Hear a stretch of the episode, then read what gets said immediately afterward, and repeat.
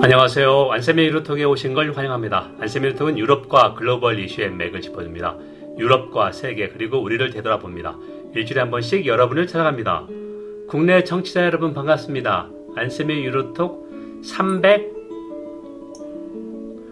322회 State of the Union SOTU가 무엇인지 한번 어, 미국하고 비교해서 분석해 보겠습니다. 어, 또 가을 장마라고 그러네요. 그래서 건강 유의하시고 피해가 없었으면 합니다. 자, 먼저 주요 뉴스입니다. 유럽 중앙은행 ECB가 두 번째 기후 스트레스 테스트를 발표했습니다. 9월 6일자에 발표했고요. 작년 2022년도에도 발표했다. 그래서 주요 주요 중앙은행 가운데 기후 위기에 선두적으로 대응하고 있다 이렇게 됩니다. 그래서 무슨 말이냐면 음, 2021년 7월부터 기후위기를 정책에 반영하겠다. 제 유로특에서 두세 번 정도 언급을 했고요. 그래서 어떻게 하느냐. QE 양적 완화에서 국채를 한 92% 매입했고 4조 유로가 넘는 겁니다. 이 중에서 8% 3천억 유로, 4천억 유로 가까이가 아, 회사채입니다. 그래서 회사채 만기가 들어오는데 이걸 재투자하는데 기후위기 관련 녹색 전환을 빠르게 하는 기업 회사채만 매입하겠다는 겁니다. 자 그리고 또 하나가 금융기관의 자본 적정성을 평가하는데 중앙은행의 업무니까요. 어, 캐피털 에드코시 레우시라 레우시오라 에드코시 충분하냐 자본 적정성. 화석 연료 기업 예를 들면 발전소나 에너지, 화학 대기업이 많습니다. 우량 등급입니다. 투자. 하지만 기후위기 리스크를 감안하면 떨어집니다. 자, 그렇게 되면 금융기관의 자본 적정성이 떨어지고 더 양질의 자본으로 보충을 해야 됩니다. 자, 이런 것이고요. 어, 여기서 결론이 어, 녹색 전환을 빨리 할수록 이 기업의 아, 리, 리스크, 금융기관의 리스크가 줄어든다. 아, 크레딧 리스크가 줄어든다. 그런 결론을 내렸고요. 유럽이나 이후의 경제 전망이 소폭 하락했습니다. 올해는 1%에서 0.2%포인트 하락했고요. 9월 11일 수정 전망입니다. 2024년은 1.7%에서 1.3%로 하향 전망했습니다. 최대 경제대국 독일이 올해 0.4% 마이너스 0.4% 정도. 그래도 어, 러시아로부터 에너지 절반을 의존했는데 독일이 마이너스 0.4%는 건 상당히 선방했습니다. 제가 몇번 얘기했는데 영국하고 이제 정반대가 되는데 영국이 원래 마이너스 이 정도였다가 소폭 마이너스 0.3이나 0.4로 됐고요.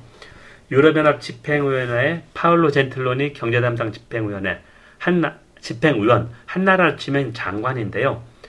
독일 경제가 EU 6개 경제대국 가운데 최저지만 회복할 도구와 가능성이 있는 강한 경제를 갖추었다 하고 독일 경제를 그렇게 나쁘게 보진 않았습니다. 아, 뭐 어떻게 보면 lip service를 하시는데 어, 고생한 겁니다. 여러분 지금 안쌤의 유로톡을 청취하고 있습니다. 안쌤의 유로톡은 유럽과 글로벌 이슈의 맥을 짚어줍니다. 유럽과 세계 그리고 우리를 되돌아봅니다. 일주일에 한 번씩 여러분을 찾아갑니다. 오늘은 322회 State of the Union SOTU가 왜 중요한가 아, 미국 SOTU만 알려져 있고 유럽 연합의 SOTU는 거의 모르고 우리 언론도 관심이 없거든요. 그럼 한번 분석해 보겠습니다.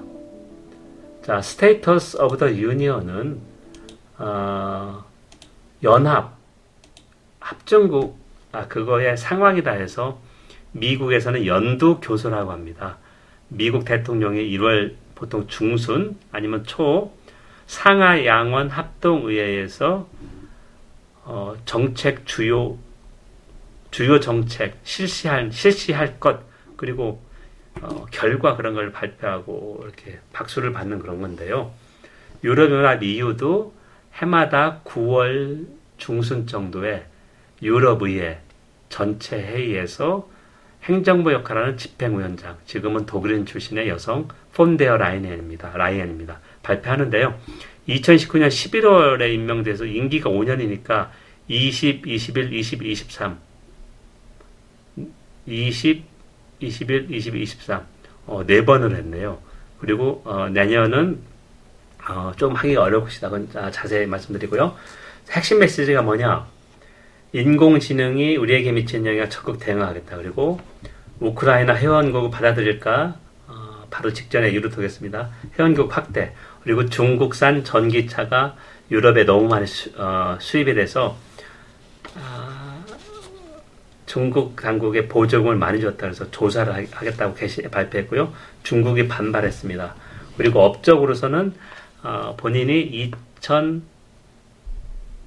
2019년 유럽의회에서 비준 받기 위해서 제시한 우선 정책 순위 가운데 90% 정도 달성했다고 얘기했는데요. 유럽의회 Research Department 연구국에서 fact check를 해봤더니 한 60, 69% 정도 달성했다. 그러니까 610개의 우선 정책 순위에서 420개 정도. 이 정도면 나쁘지 않죠. 이렇게 얘기를 했고요. 그러면 앞으로 어, 펀데어라이언 집행위원장이 재선에 나설 것이냐? 일정을 보면 2024년 6월에 유럽의회 선거가 27개 회원국에서 있습니다. 그러면 첫 의회 개원이 어, 회의가 아, 9월 정도입니다. 그러면 그때 이미 어, 유럽 이사회 그러니까 27개 회원국 수반에 음, 유럽 이사회가 6월 중에 열리거든요. 보통 3월하고 6월, 6월 중순입니다. 아니면 6월 말. 그때 이미 집행위원장 후보로 누가 되느냐 결정합니다.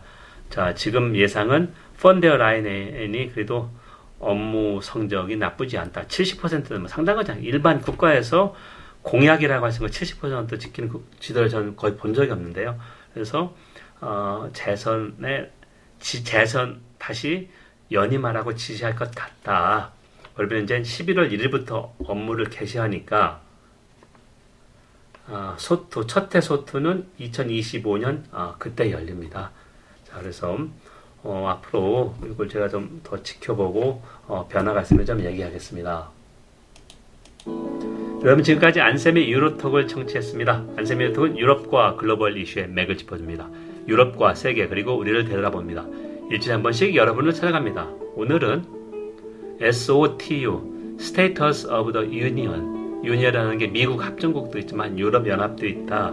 그 SOTU가 무엇이고 올해 어, 폰데어라이엔 EU 집행위원장 SOTU에서 무엇을 강조했나 그리고 앞으로 유럽 연합의 주요 정치 스케줄은 어떻게 됐나 어, 그런 걸 좀 살펴봤습니다. 경청해 주셔서 감사하고요. 어, 제가 또 어, 공고를 할 텐데 9월 26일 다음 주 화요일은 추석이나 그런 거 바빠서 제가 한 주 쉬겠습니다. 그러면 이제 10월 3일 날 아, 국내 성취자 여러분을 아, 뵙게 되고요. 추석 연휴 그런 거 건강 잘 생기고 잘 쉬십시오. 그리고 저는 어, 하룻밤 읽는 독일사 초안을 완성해서 지금 어, 전체 요약하고 각 장, 각 절 요약 다시 한번 손보고 있습니다. 그래서 10월 31일이 출판사와의 계약 만기일인데요. 어, 무난히 어, 마감일을 어, 지킬 수 있다고 생각합니다. 경청해 주셔서 감사합니다. 다음 주에 뵙겠습니다. 감사합니다.